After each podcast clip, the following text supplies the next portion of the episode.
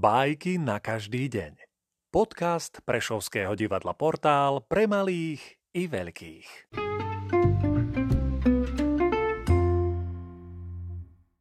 Ezop, Vrana a Havran Vrana žiarlila na Havrana, že ľuďom veští a predpovedá budúcnosť a že ľudia jeho veštecké znamenia berú vážne. A tak aj ona zatúžila po takejto pocte – keď raz videla po ceste kráčať pútnikov, vyletela na strom a silno zakrákala.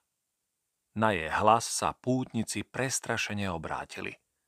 No v zápetí sa jeden z nich ozval. Poďme ďalej, priatelia. Vedie to len vrana. Jej krákanie nedáva nejaké znamenie. Ponaučenie Bájka vraví, že tak je to aj s ľuďmi, čo sa chcú pretekať so silnejšími. Nie len, že sa im nikdy nevyrovnajú, ale okrem toho sa stávajú terčom výsmechu.